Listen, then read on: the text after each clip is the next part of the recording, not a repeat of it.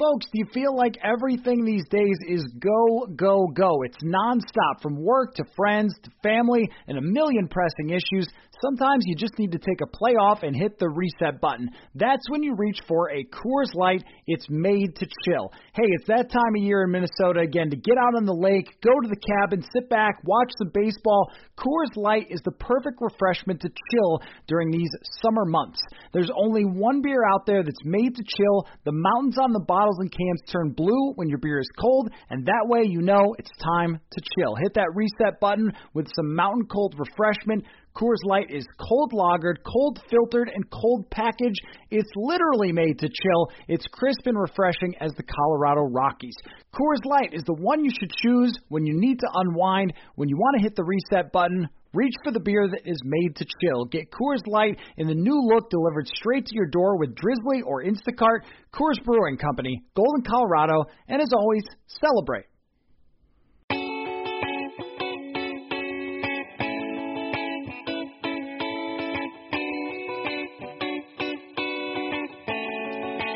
Well, welcome to our final episode before the NFL draft of Purple Insider presented by Scout Logistics and Symbol, and a special thanks to Victory Home Team for being our draft season sponsor. So if you're looking to list your home, make sure you check out victoryhometeam.com. Matthew Coller, ESPN's Courtney Cronin, who presented the draft scout shirt to the world on ESPN. Thank you for doing that. I felt very honored, Courtney, that the draft scout shirt made it to national television. I mean, we changed my Twitter handle this week, or at least my name on Twitter. That's displayed above my Twitter handle. We cha- you know, we changed the world essentially, like letting everybody into our draft scouting world. And the I just I was really worried at first, not gonna lie, that it was gonna get cropped out just because I didn't know how tight the shot was going to be. So I'm like, well, I have to put it in a place because I was between the draft scout shirt and my overbought nameplate.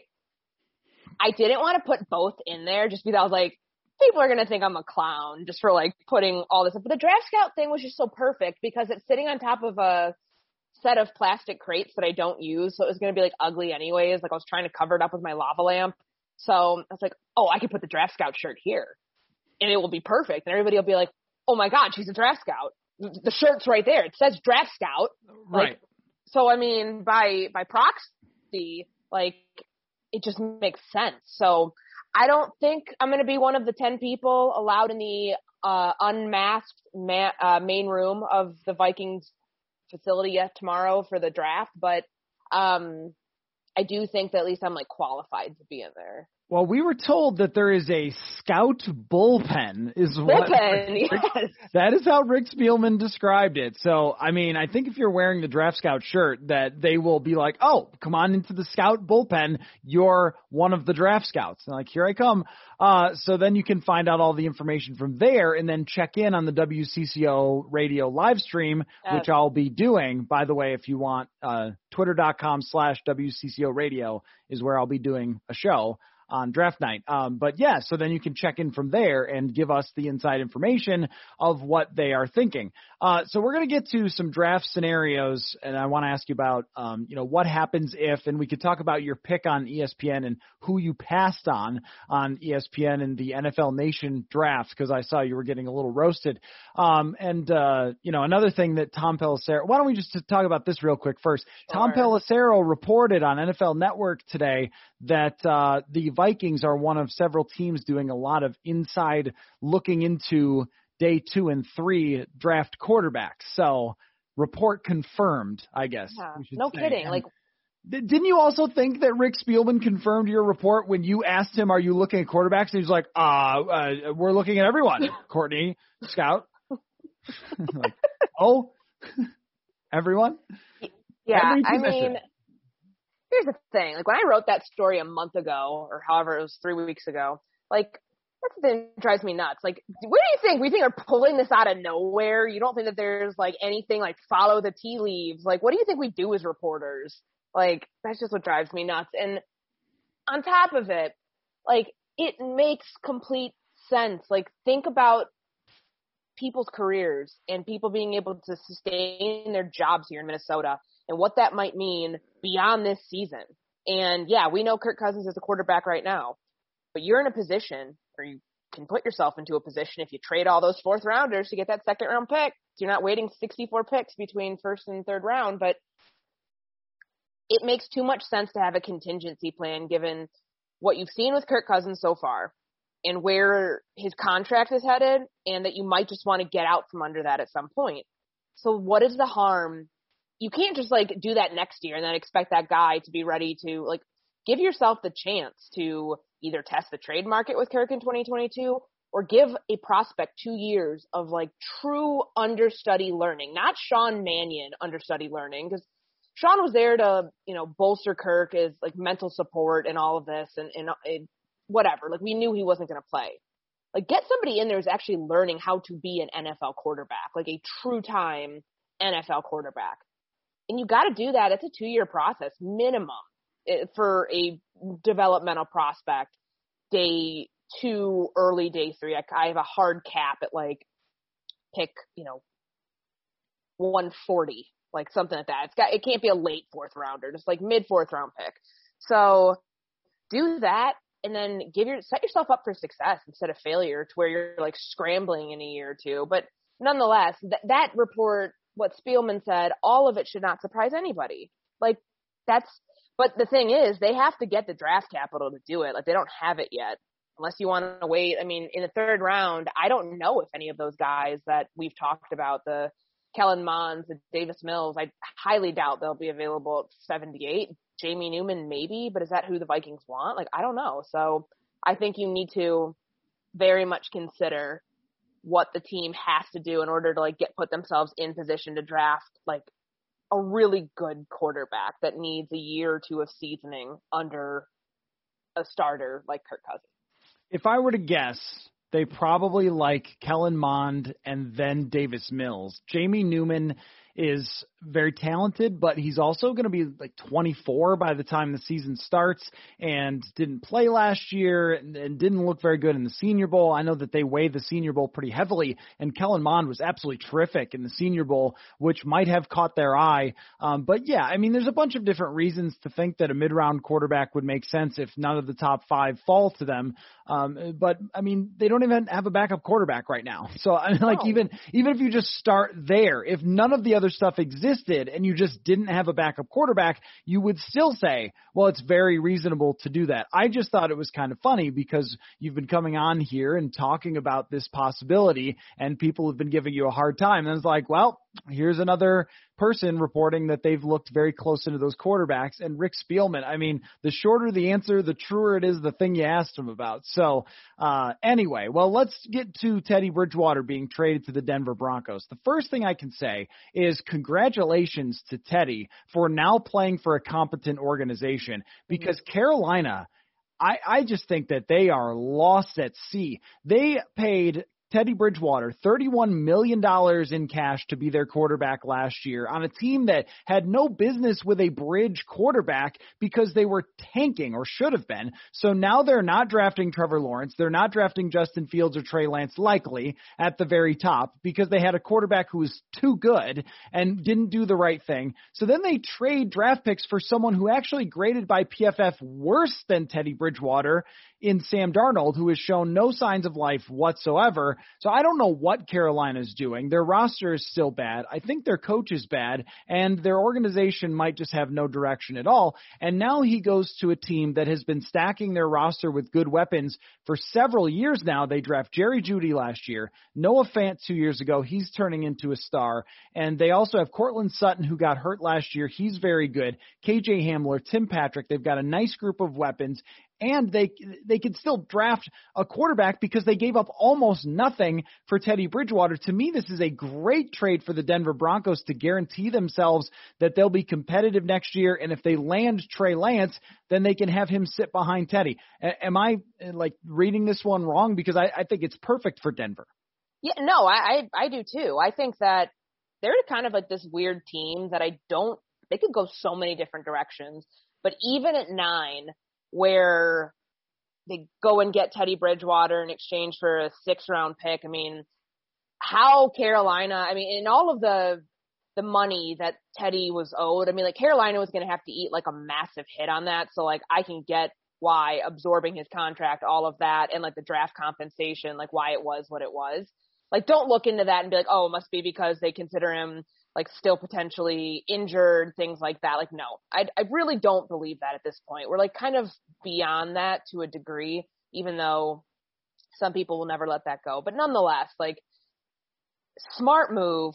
George Paton knows Teddy Bridgewater like he helped draft him here in in 2014. Like so there's obviously knowledge of what Teddy can do, the potential that they never got to see fulfilled here in Minnesota. And George now with his own franchise as the GM of the Denver Broncos after what was it like 14 years in Minnesota, he now gets to kind of see that dream through. So I think it's you know, if you if you talk about teams that are legitimately a quarterback away from being really, really good in a very, very tough division with the Chiefs and you know, the Chargers could be a lot better this year. You know, who knows what the hell's going to happen with Las Vegas, but you have to be competitive in the AFC West. And I think they're the second best team right now in the AFC West, bar none.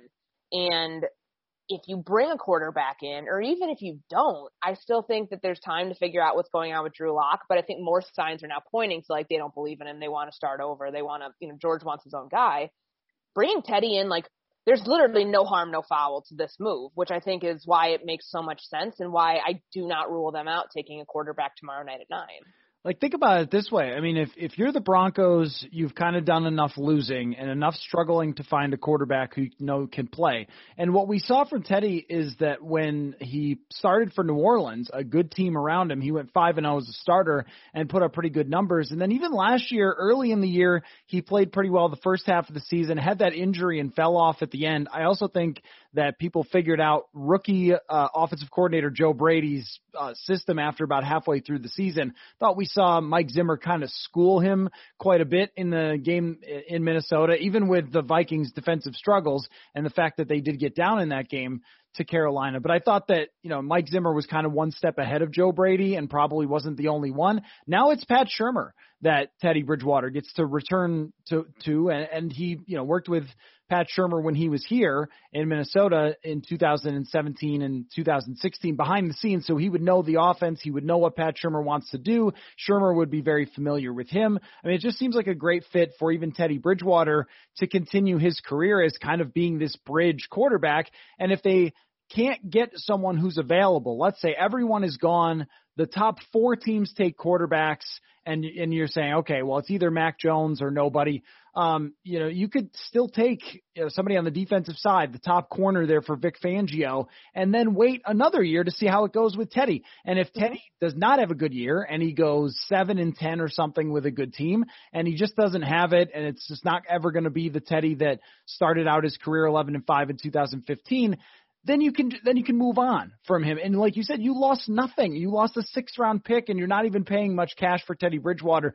I I, I think it's the perfect move to kind of give themselves insurance because Drew Lock is just bad, and I I don't I think after they saw him last year, they said, look, this guy's just never really going to have it, or at least not here, not in this fit with Vic Fangio and, and with Pat Shurmur. So we need someone who can at least be a competent quarterback, not turn the ball over, play defense. We've seen him do this before, but I just think that like Teddy is the type of quarterback that needs to play with a team that's pretty good. It's not like Teddy is going to put a Carolina team that's horrible on his back and somehow make the playoffs or something. That's just not what he's capable of doing. Um, but I don't think, and tell me what you think, uh, that this alters anything to do with the Minnesota Vikings for 14. Because I got a lot of those tweets right away of like, oh, does this mean that you know they'd let the Vikings trade up to nine or something?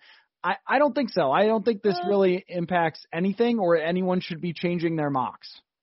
No, I don't think so. I think that with Carol with um Denver at nine, like this is Drew Lock's last chance, right? Like you got to give the guy three years effectively, or at least give him a chance going into his third season um, to, you know, figure it out, try to win the job. But that doesn't preclude them from drafting a quarterback, which is why I think they stay put at nine. Like they could get an offensive tackle there, they could get a quarterback, they could get a cornerback. Like they have so many different things they can do. That's why to me they're the most intriguing team in the top ten. So if the Vikings want Rashawn Slater, he's not going to be there at 14. Like to me, the only reason you trade up in the first round and hear me through on this because like we can you know talk about the the pick that I made last night and passing up on Fields and all that, but like the only logical trade up I see is if they're going to go after Penei Sewell or Rashawn Slater, and that's going to cost you so much more than you have. They've been trying to trade back. Like that's what I've been hearing this week. They've been, you know, interested in seeing if there's anybody who wants that spot, but that's purgatory. If the top five quarterbacks are gone, who the hell wants 14? Like, what, what do you realistically want that for? Like, if the top five corner, quarterbacks are gone by the time you pick, I can't see that. Like, it's, it's not a good value. So, you know, if you end up with an offensive lineman there, even though Rick Spielman was kind of, you know, not committing to we need to fix the offensive line or any sort of discourse like that yesterday on the on the conference call, but um it it just like I feel like if they really want to fix the offensive line, they'll have to trade up because I mean the two sure things in this draft at the O line position are Penei Sewell and Rashawn Slater. Christian Darrisaw is still one of the top offensive tackles. He's number three, and I think if he's there, you take him. To me, that's a no brainer. But there still is the the notion that the top two and then there's a gap between two and 3 mm-hmm. So that's the only reason you trade up. Would it be with nine with Denver? Shoot, I mean they could be fielding quarterback offers too. That could be a spot for the New England Patriots who might have more to offer and could move up. And yeah, that wouldn't technically affect you, Minnesota, but you know I just feel like that's not. I don't know. I don't know what they're going to do, but I don't think that they're going to be in any trades with the Minnesota Vikings the way I look at the Bridgewater trade is it signals to me that Denver thinks that the four or five quarterbacks will be gone, probably four that they like. Uh, what are the odds that a team with all their scouts and everybody else likes all five of these quarterbacks. I think pretty low, right? I mean, so if you were yeah. looking at it saying we'd be happy with any of the four, and then your intel is uh, you're probably not getting any of the four, then that's when you trade for somebody who's a backup option like Teddy Bridgewater, who could at least fill that spot. And if it doesn't work out, you could draft somebody next year. One thing that came to mind for me though, with all of this movement in the top with, you know, the 49ers trading up and what they gave up and Miami moving down, but then moving back up and all these things was how do you feel about those wins against Jacksonville and Carolina now? I'm just saying. I mean, when they happened, I guess there was reason to be excited, but I think even we felt at the time like these aren't even good wins. They're not getting you back into the playoffs and wow, I guess it really paid off, right? To get those wins against Jacksonville Carolina. So I know I, I know how many people are like anti-tanking and you could never just bench Kirk Cousins for the rest of the season. But if you did, you might be getting Penei Sewell or a quarterback now. I'm just I'm just saying that that's why people are pro tank. So let's get into um are you buying is how I kind of want to set this up because there was a bunch of things that Rick Spielman talked about and he talked himself all around the universe. Like how many, what is it like? How many feet or miles would you have to stretch a rope around the world? Like that was Rick Spielman talking around and around and around the draft yesterday for 30 straight minutes of giving us every scenario in the entire world. But I'll throw out a few that I tried to read between the lines with. Are you buying that they will end up with a second round pick by the time that Thursday is over. I don't know how you can trade those four fourth rounders unless you literally are packaging all of them and maybe one of your fifths, which you only have two fifth round picks and one sixth. I don't know how you do that and get a high second round pick. I mean, maybe if you gave them all four, but here's something I want people to consider because I think this needs to be talked about. Future draft capital. 2022, 2023 potentially. Um, if ownership is not completely sold on Rick Spielman, and I'm not, you know, one way or the other, like this is another pivotal draft for him to be able to hit on this because, yeah, you did a good job in the draft last year till round five. The rest of your picks, the, the six picks that you made, six and seven, didn't pan out to anything. And I know that people praised him, huge draft class, more bites of the apple, but that philosophy did not pan out worked because you got a few good players, like really good players early on, but you have to consider kind of all things here with ownership. If they're not sold on Mike Zimmer, Rick Spielman, this whole combo, and they might want to make a switch, I don't think they're going to be green lighting, hey, you can go ahead and start trading picks for next year or the year after that, or like, you know, screwing the draft capital up um, to try to like fix this one year if they're not completely sold on who's leading the team right now. So that's something I would consider as far as what else you could package, what you'd have to throw in to get a second round pick this year. But I think it's possible. I can't, I just can't see them sitting put between 14 and 78 and expecting them to just like stay at those spots and watch 64 picks go by, potentially all of the day two quarterbacks that they really like, and somebody not getting really antsy about that. So I do think it's possible. I just am trying to figure out how do you pull that off with what with what you have right now without dipping too much into next year.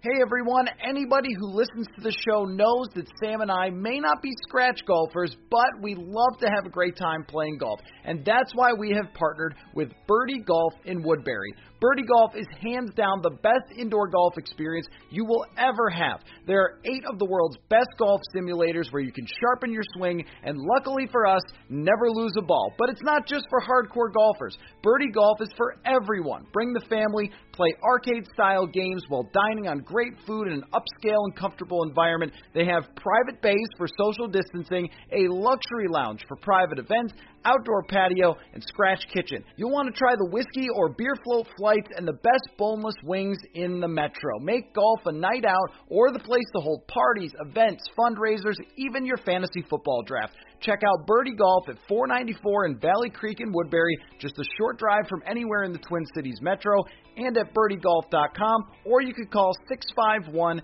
998 2200 today. I'll see you there. Folks, the football offseason is off and rolling, and SotaStick has you covered with Minnesota sports themed gear. Some of my favorite football designs that you have to check out include the Chuck Foreman Spin Doctor gear. You can commemorate Randy Moss's disgusting act on a shirt or a hoodie. And if you're old school, check out the Purple People Eaters design as well. Go to sotastick.com and check them all out. If you use the promo code Purple Insider, you can get free shipping on all your Minnesota sports inspired gear. All of their apparel is screen printed here in Minnesota on super soft, super comfy shirts and hoodies. You will love it. Plus, keep your eyes and ears out for our giveaways going on on this show as well on social media. Follow them at SotaStick Co. on Twitter and at sotastick.com for your original Minnesota sports inspired goods. Code Purple Insider for free shipping. I think the only way would be moving from 78 up like 15 spots or something. Like maybe you get into the early third or the very back of the second where it's a little more possible. Because if you are a team that's at the very back of the second round, and let's say you think your guy is going to be there at 78 that you really want, and so you're saying, all right, well, our guy's going to be there at 78 or our position's going to be there at 78, so we can trade back from 60, I'm just picking a number, 64 to 78 and take one of your fourth round picks or something. But in terms of getting into the middle of the second round where you're getting you know, the, the tackles who are likely to still be there or some of the edge rushers who slip out of the first round. That just doesn't seem likely unless they trade down in the first. So when Rick said something like, well, we have four fourths, so we're, we're confident we can get back into the second, it's like, um, okay, maybe the last pick of the second. I, I don't see you getting into the, the meaty part of the second. Here was another one that stood out for me from Rick Spielman. He said, one point of emphasis I want to make is, and he like stopped everything with this. He was just like in the middle of an answer and he said, I want to make this point of emphasis even after the draft. It doesn't mean your roster's set. It doesn't mean you won't continue to look at some trades and veterans and sign veterans out there. We'll continue the process after the draft. I, I'll tell you my one read on that was, are you trying to tell us that if you don't draft an offensive lineman in the first, that you're going to sign one or you're or you're trying to sign one or you've got something in the works for after the draft? Like they've left this chunk of cap space there for something right courtney? Yes. I think they still have one more veteran free agent in them to sign at some point. And whether that's like a defensive end i mean there's still several guys out there um you don't really even need to spend that much and it also could potentially be just like keep an eye out for this a player trade um at some point in the draft, like early on. But like if you were, let's say there was an offensive lineman, maybe a guard that you had your eye on, and there's a team later in like the late teens, early 20s that wants to, you know, package that with a pick to move up to take your spot at 14, allow you to move back somewhere, but also be absorbing the contract of an offense, a veteran offensive lineman that might be a little bit more pricey. I mean, they tried this last year with Trent Williams. Like they were trying to like fix the O line with him in the draft, didn't work out. Could it potentially be another team? That would be one reason I think that they still have all this um money effectively to spend on like one more bigger name free agent or somebody that might be you know available to you that you have to extend through a trade. Could it be Brandon Scherff season? It it could. Mm, it hmm, could. Is that, is that what you did? You were kind of describing some Brandon Scherff Scherff their uh, situation because if you were talking about swapping first round picks and taking him and maybe throwing in some fourths or something, um, you know, I wouldn't be uh, I wouldn't be too surprised about it. Hmm. So, um, mm. things that make you go hmm. Mm. But no, I mean, there's like the reason I think that is because you know their, their cap situation right now and what they're going to be able to do, you know, the rest of this year. They've got you know almost eight million in cap space. It's like seven point six. So that's at least one more free agent, and that's plenty to sign your draft class. You won't have to worry about like mortgaging Eric Kendricks' contract for a third time to get everybody signed. Also, I mean, you know, are they saving some of that? I mean, you've got to look at Brian O'Neill's extension, things like that's not going to hit the books like for 20, for, you know, you'll be spreading his cap hit out and actually help you, but like, could potentially some of that be for Danielle Hunter? I don't know. Like, you know, there's there's a lot of things that they could do with that remaining cap space, but I wouldn't rule it out that if there is a team, because like non quarterback needy teams moving up to 14, maybe they want to offload a player in that too. And then you're going to have to absorb, like, I mean, Brandon Scherff would have to be, um, you'd have to extend him like right. pretty soon. So do you have the money to do that and do Brian O'Neill? I don't know, but yeah. it is. I think it is something to look into. I, yeah, I mean, for him, you might just find it worth it because you would still have two of the offensive linemen on their rookie contracts, and you're talking about somebody who is truly an elite guard. And I guess that that's what everyone is sitting here waiting for. It's like, all right, you have two positions that are wide open what are you doing with them? And you've done nothing yet. And I think that that's what Rick Spielman is trying to signal is like, we are going to do something, but we're not telling you yet. I, I mean, if they were to swap, swap picks with Washington, give them, I don't know, two fourths, a third and a fourth, whatever, and get Brandon Scherff. and then you're pairing him with maybe, you know, whatever draft pick you take at 19 or an offensive lineman who slips into the third round that you take, whatever I mean, solving that guard problem would just, I mean, that would be one of those where, um, you know, uh, streamers fall from the rafters in, in people's homes. They would just celebrate so much. I mean, I really think if you're going to sign Dalvin Tomlinson and you're going to sign Patrick Peterson, you're going to make these moves that are let's win right now. And like you talked about, the pressure that's on Spielman and Zimmer, they cannot have missed that left guard last year undid their offense in a bunch of different situations. I mean, maybe because they continue to make the same mistake, but at some point you have to address it. And that trade, if we're doing like fake trades, I like it. I mean, I think that that would mm-hmm. be really good for them, and it's worth giving up a third and a fourth in a draft that isn't expected to be that deep. Um, what and, else? And that's something too. Like one thing because people bring up I, when I made the Darius top pick last night, I had a couple people text me be like, "Why didn't you take Alijah Vera-Tucker?" And there's part of me, and just in speaking with people, that I just kind of feel like that could be an overdraft at that position. Like, wasn't it real freaking weird to everybody a few years ago, outside of the Pat Elflein circumstances of where they drafted him and played him, and then they draft Bradbury at 18. Like drafting a center at 18, like I, you know, I, I don't, I didn't hate it. It just kind of like now the hindsight, like you look back on that, like to me, you're still, you still have to visualize what the draft board looks like at 14, and the best players are gonna be at the top. So I think that they may consider that an overdraft because the guy's probably not going to be playing left tackle for you in the NFL. I mean, maybe you do that because you think you are going to move Ezra Cleveland to left tackle. Like we, that's the thing that's going to drive me nuts until training camp or whenever we get to see where guys are lining up. We have no clue about Ezra Cleveland. And I don't want to hear anybody say a damn thing about it because nobody has a clue. Like, is he a guard? I have absolutely no clue. I saw him play eight games or something at guard last year, start eight games. Is he left tackle? Well, he was in college. Do they want to give up on him that quickly because they see another left tackle? I don't know. But I just feel like Vera Tucker at at 14, there's position flexibility there. You can do a lot.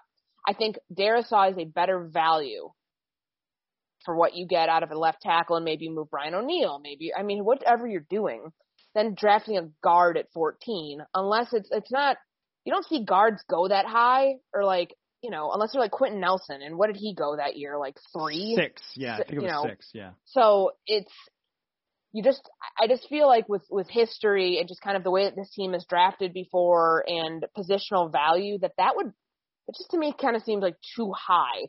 Vera Tucker feels like he'll be there for sure, but I also I mean, and I wouldn't be surprised if they do it if they really are like that tells you like okay they realize that their jobs are on the line and if they don't fix this this year then everybody's fired.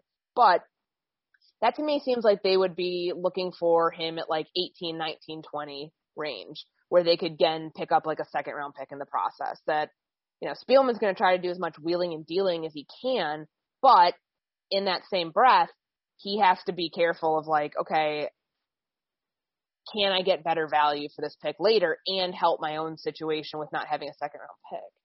So I went with Vera Tucker for my guess for who they pick. And the reason for me was that he played both guard and tackle. And since they don't know what's going on with Ezra Cleveland, and even Mike Zimmer didn't seem to know what's going on with Ezra Cleveland um, when we last talked to him and asked him. And he said, well, right now he's a guard, but we think he's in the tackle mix. It was like, uh, so you don't know yeah. either. Uh, but I, I also think that Vera Tucker is – just probably the safest pick for somebody who could step in right away. And maybe his ceiling is not as high as Darrisaw. So I guess this is kind of the debate is like Darrisaw is a tackle and he's a left tackle. And if he hits, he's going to be great. And if he misses, he probably won't. And whereas Vera Tucker, it's almost like if you miss, he could still be a good guard. And mm-hmm. he could play guard for you right away if you want Cleveland to play left tackle or even Rashod Hill, who I fully believe is still in this mix. And like you said, moving Brian O'Neill. But talk about, you know, I was just making fun of Spielman for talking himself in circles. That's us with trying to figure out the offensive line. It's just like, uh, it's like the GIF with the numbers in front of the person, like, uh, then you got to do this and this and this and this. It's just, you know, it's it's kind of crazy. So I want to hear from you a couple of more like draft predictions. We know that you know mid round quarterback is another yep. one that we're seeing is likely. Uh, offensive line. Are you so you know you picked in the NFL Nation draft um, Christian Darrisaw, but you passed on Justin Fields. Like, was that because you think they'll take Darrisaw and so you went with him anyway, or because you think that they would pass on Justin Fields? I think if if Spielman passes on Justin Fields and he knows he's already fired, like you can't do that if if he's there. But like I was looking at it from a realistic perspective, and because I have ego, I'd like to get the draft pick correct if I can possibly do that. I I don't. Carolina is kind of what the because they drafted. I think it was Jaycee Horn or whatever, um, or Caleb Farley in our pick, um, in our mock draft because they didn't take Rashawn Slater. That kind of created a domino effect where Slater was available um, you know, one pick before me at 13 at the Chargers. And I looked at that and I was like, okay, I know I'm going to get crucified for this. And Justin Fields is right there, but like, how does just tomorrow? I, night one, I'll eat my words. I will not go as far as issue a public apology for not taking Justin Fields in the draft in my mock draft, but like if he go if he flips to 15, I just I don't know what I'll do. Like I, I will be in disbelief if that happens. I cannot see it happening. I do not believe what everything about what the smoke screens and the information that San Francisco put out. Like unless you're really like doing that for trade value, which like nobody's trading up to three. You're staying at three and picking there. Like it doesn't make much sense to me. Like if Justin Fields goes to San Francisco, I would do not color me shocked because it feels like this is all kind of like wayward talking just to kind of like have people hear their own voices and drown out the noise.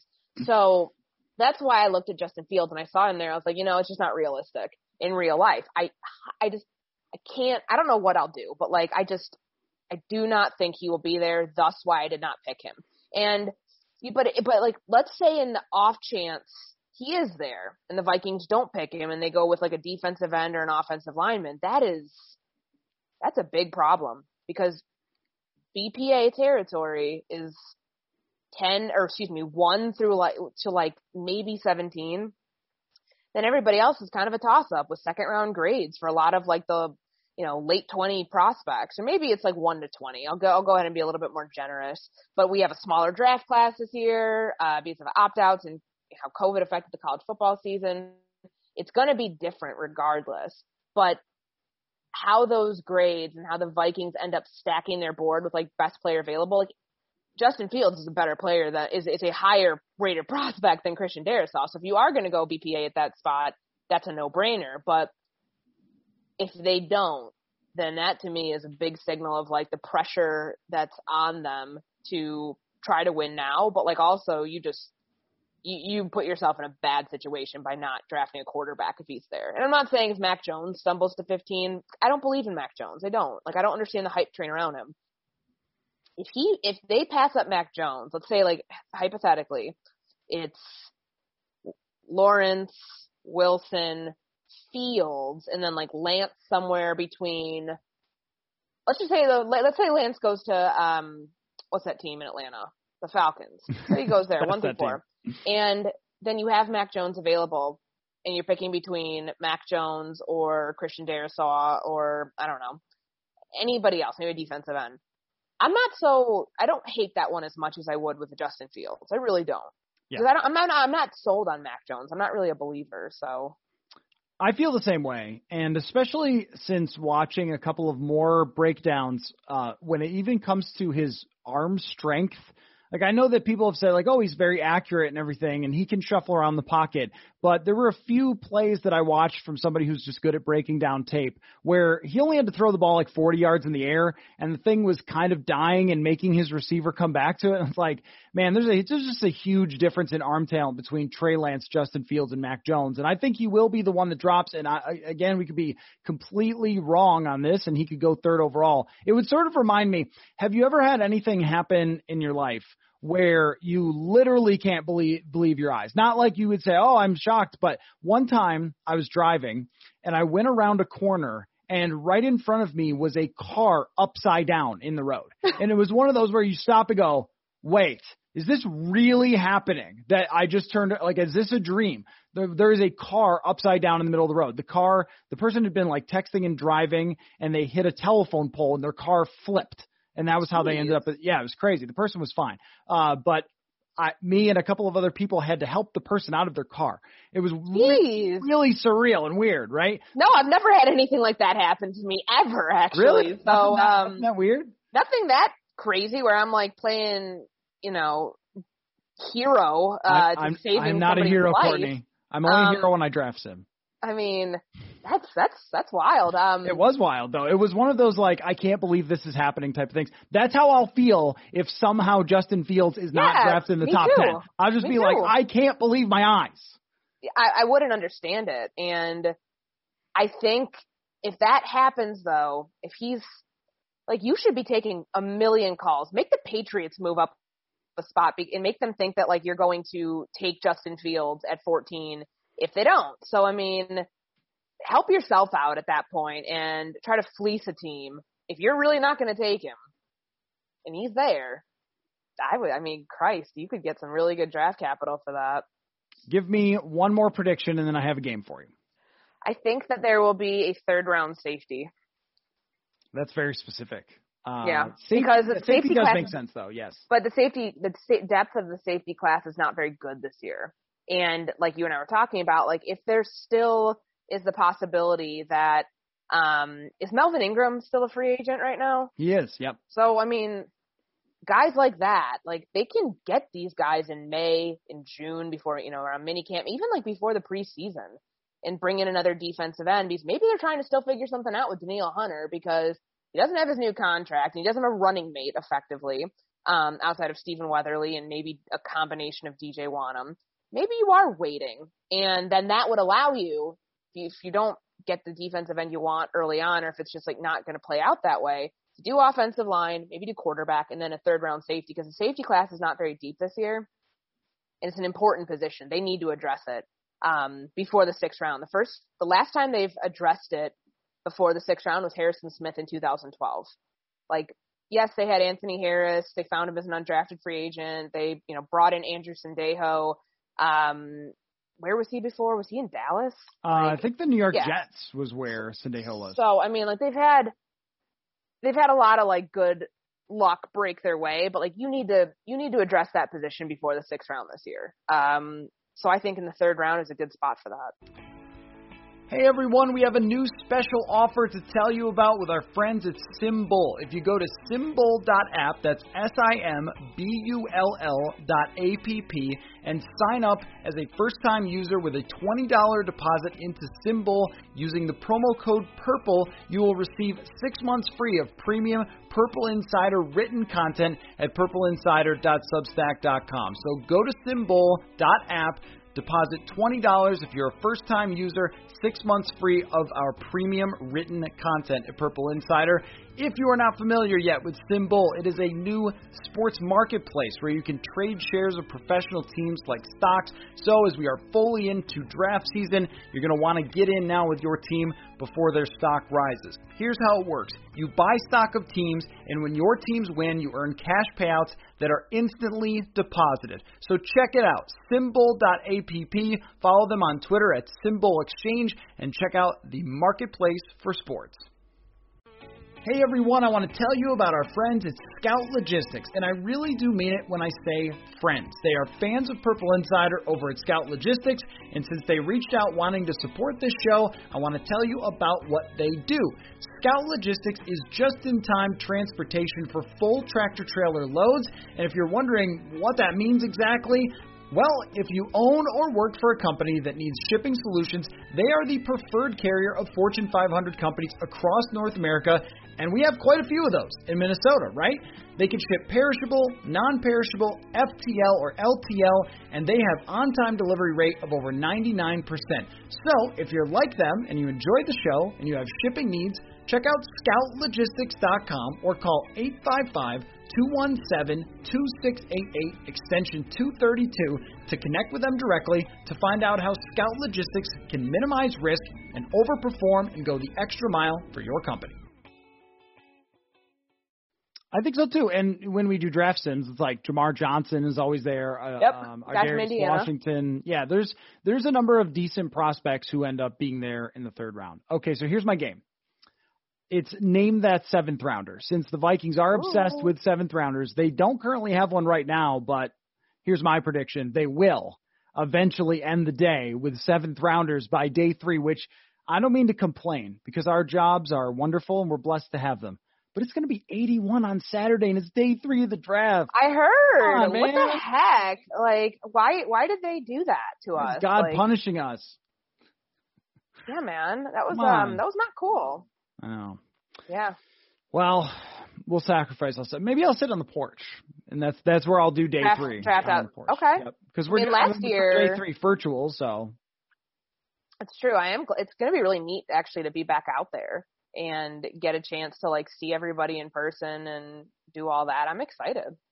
I am too. I'll be there on Friday, uh, Friday morning when they introduce the pick, whomever pick. it will be. So Unless they don't pick in the first oh, round. They will. Yeah, they're picking. In the I think they will. Definitely. I think they absolutely will. Okay, so do do do do do do do do name that seventh round pick. Do do do do. So I'm going to give you a hint and you have to tell me the seventh round pick because there have been, I counted this up before, let me see, four, eight, nine, ten, eleven since you moved here in 2017, I think. And 41, yeah, 41 Nine. since 40 or 41 sixth and seventh round picks since 2012. It's a stat I ran in my story about Rick Spielman's draft philosophy and how like this is if there's any year to alter it, it's right now. Like that's yeah. 10 more than the next team in okay, the span so, that he's been general manager. Like, oh right. oh my gosh. It's 13 since you moved here in 2017. Yes. Okay. Quite a bit. So all the players that you've covered. So I'm going to describe someone to you and you have to guess who it is. They're all seventh round picks. Okay. So our first seventh round pick once caught a kickoff and attempted to hand it to the referee before the play was drawn dead and it would have been a fumble. Stacy Coley. Ah, nailed it. That's I remember that game. easy. That was the uh, Daniel Carlson meltdown game in Green Bay. Like That special was. teams was just like an absolute disaster that that day. there's been a lot of special teams being an absolute disaster in your time covering this squad. Uh, okay, this seventh round pick somehow was the only 2018 seventh round pick. Who was it? That Okay, I'll give you an additional hint. He got in a fight in training camp that year, 2018. oh um um the linebacker Devante Downs Yes, punched correct. punched Avion Collins in the helmet. That's smart. Break your hand, you dumbass. Like, Training camp is time for Aviant Collins, by the way. It's like the guy's been in every. He's in Pittsburgh now. Really? He's not here? Yeah, he signed a futures deal with them. I couldn't wait to see him in training that. camp and write about how he's competing for some spot or whatever. I mean, I hope that it, it takes the Pittsburgh writers as long as it took us to learn how to pronounce his name. Silent T? Mm. no, it's a Like hard, it's a Aviant? hard T. Aviant, Avian. Aviant. It was uh, it was Avion, and then it was Aviante, and then it was Aviant. Yeah. Is Avion don't play is what it is. So uh, okay, this next seventh rounder uh, was coached by Penny Hardaway when he was growing up. Um, Great basketball player. Dillon Mitchell. You're just crushing this game. Uh, this That was the guy who told us. Don't you remember on the conference call? He's like, I don't like working out. there- They were like, red flags, work ethic. there's just been so many seventh or yeah, sixth or seventh round conference calls where like it's over before it starts. Enjoy today, bro, because there ain't no more career after this. Uh, this seventh rounder is the only the second. His name, the second.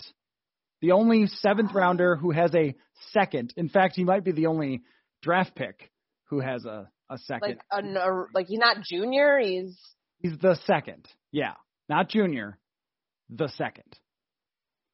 That Brian Cole, the safety from last Yes. year, who did, who got cut before like cut down day. He cut like ten days like before the preseason was over. That, was yes. a guy again, Mississippi State product. I remember his father was in law enforcement, and he was like super chatty and told us all these great stories about like growing up with dad as a as a cop and all that stuff. And it was just like, damn, you're a good talker. You're definitely not making the team.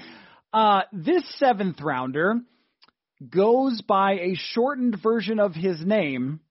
Um, so what he's listed as on Pro Football Reference is his full name, but oh, Bisi, yeah, Bisi okay, Johnson. then- dang, I was trying to like kind of disguise it a little bit. All right, uh, well, hopefully this one's going to be easy too. But this Austin se- cutting. I have a good one for that. Just wait, just wait. I know you want that. Uh, I just wanted that one so bad. I was like jumping the gun. I'm sorry. This seventh rounder uh, committed two block in the back penalties in the same game. Wait, wait, wait. On- I know this. I know this. Is that Kris Boyd? teams. It's Kris Boyd. Yeah. yes, yes. It absolutely is Kris Boyd. Two block in the back. Yeah, that was this last year. Yeah, that it was. that, was- that it was. Okay, let's see. Do I have any other one? Okay, I'll give you one that you might actually not get. This guy, you know how we always hear about, oh man, you can't cut him because you won't be able to sneak him through to the practice squad. And every year we laugh Yeah. at that because no one ever picks up anybody who's being cut from the seventh round. This guy actually was. I think he was either he I think he actually was like signed away from the Vikings practice squad after he was cut to be signed to the practice squad, if that makes sense. This seventh Hmm. rounder. This one I think you might not get. Not a Fadi. If uh, Fadi was a seventh rounder, but he got cut, and then I think he went to the Browns. Well, he um, Um, I think didn't Ifeadi go to the Vikings practice squad first? Was he? Yeah, was he with the practice squad? Yeah, and then he he, went. he He, got signed off there by Cleveland. Went to Arizona. Right. Um. so this guy got signed like immediately after on cutdown day to San Francisco. And has actually played in some games. I don't know.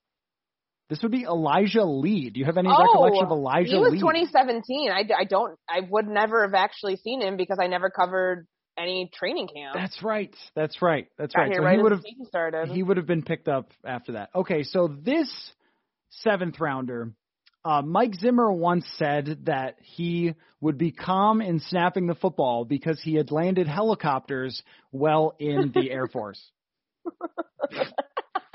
oh, oh man, Austin Cutting, R.I.P. Like Austin Cutting did not land helicopters. He told us that. heli- he did paperwork at like the National Guard office, but um, the but one that, that's a I'll real never- quote. That was really said though. That was really said. helicopters. I mean, good lord. Um, the funny thing about that pick, and obviously you and I were just like losing our minds um, when they go and like, didn't they trade back in or wasn't it? Because that was the last pick of it was pick 250 for them in 2019. And I remember like looking at everybody, we were like, like really they they they got a long snapper, and we were all wondering why. And apparently, it's because he already had a free agent deal worked out with Denver, and I don't know if that's where he's from or something. And they were just like, well, we know we were not going to get him in free agency, so that's again Spielman's philosophy of not overbidding for free agents, even though. In my story today, I kind of got like a little bit of satisfaction about writing that they wasted two hundred thousand dollars on Quartney Davis and Nevelle Clarke from last year, and Take that. neither of them played in the NFL. And I think Quartney Davis got signed to a futures deal with the Colts. Nevelle Clarke is currently unemployed. Um, I think he was at UCF's pro day just to be able to like get another look at scouts, uh, by looked at by scouts. But yeah, the Austin Cutting one was that was the end of like a very very long day in 2019. Like, and we thought like, okay, you know, gosh, this is such a long draft class. There was 12 picks or something, and the next year it was 15. Like, would it surprise me if this team gets like 16 draft picks this year to like beat their own record? No, it wouldn't. But like, I I think I'll probably just have a meltdown by the end of round five, or I'll probably just quit. I won't actually like, do, anything beyond round five this year if they do anything. It's just, you know, uh, I would, I don't ever want to get like upset over a draft pick that's in the seventh round because as we look at them right now, I mean, how many have made an impact? One guy's most memorable moment is fumbling a kickoff that went right to him. Um, so, you know, I mean, that's like, who cares? But when you spend it on a long snapper, it's just like, what am I supposed to say to you? You know, I mean, I don't know.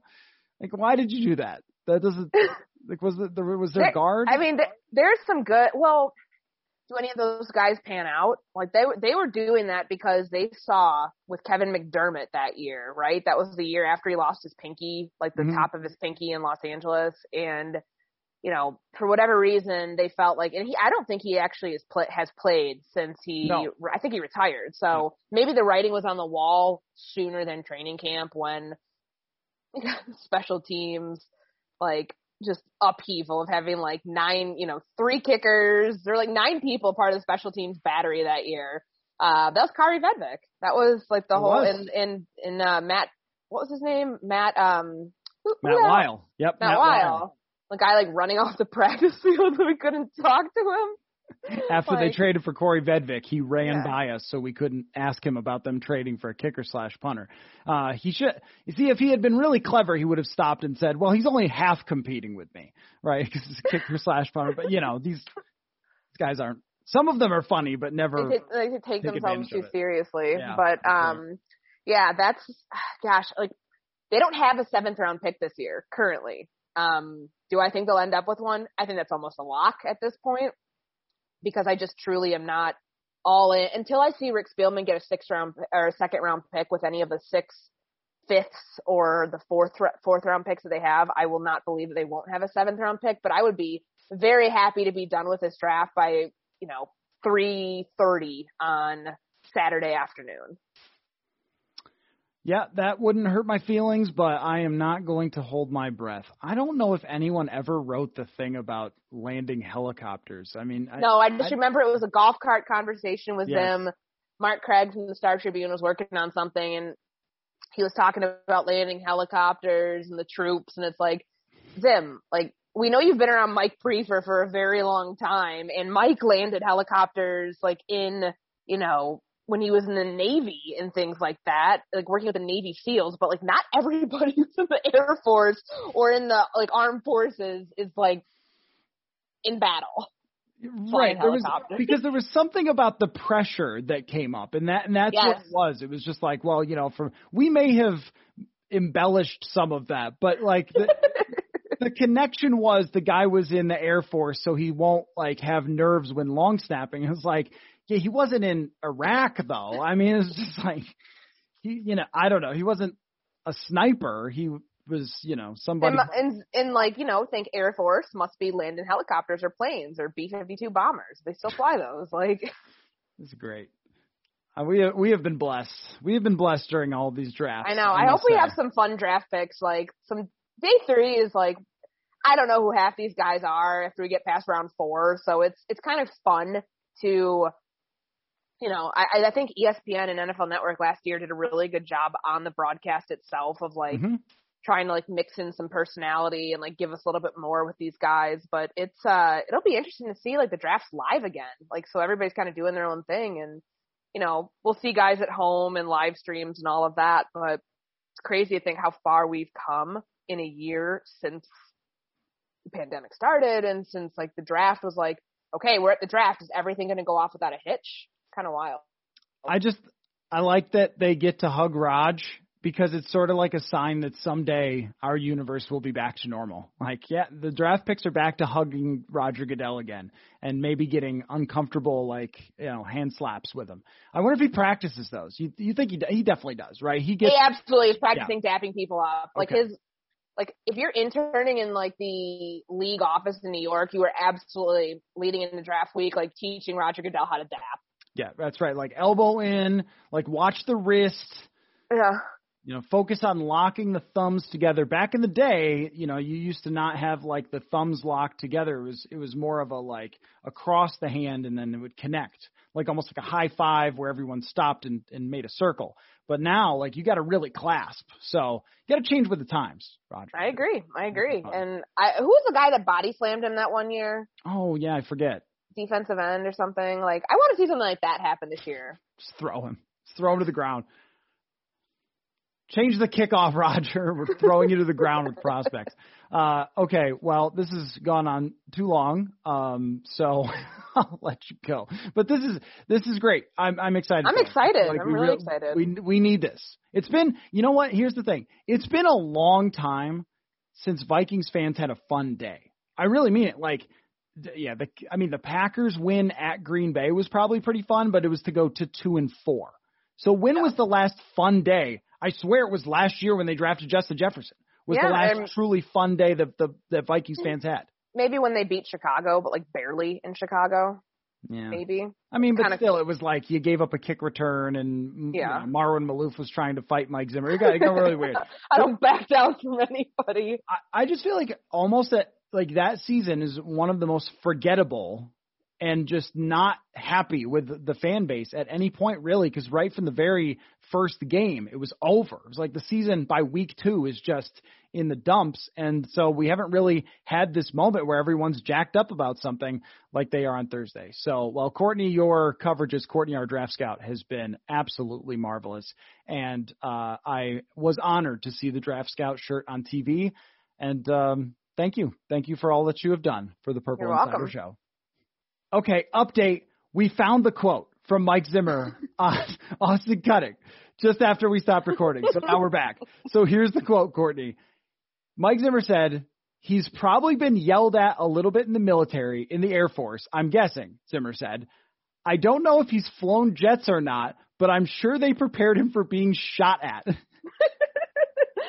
I just like that was it's it. so absurd. Um, it's just like it, it's it's so absurd that it's like hilarious. And there was absolutely some embellishing from like the Vikings beat when we were talking about this and what we remembered it to be about like him flying helicopters yeah. and everything. Like, but, but not everybody jets. who, yeah, he did say jets. Not everybody who's in the military is like in active duty. Like, I don't think, I think we're in peacetime last I've checked last like decade or so. So, I mean, I could be wrong, but what I mean, a great quote. E- either way, like there are so many people who do things for the military, actually, including my brother works as an engineer for the Department of Defense. They didn't prepare him to be shot at. He's an engineer. He's just like. I mean, how do we not follow up with Austin Cutting to be like, hey, have you ever been prepared? Like, really sniper training sessions or? I mean, the other thing is like, so I guess we should just get all the long sappers from the military because the like they won't have the nerves. oh man. Okay, that's it. That's it. That's enough from us.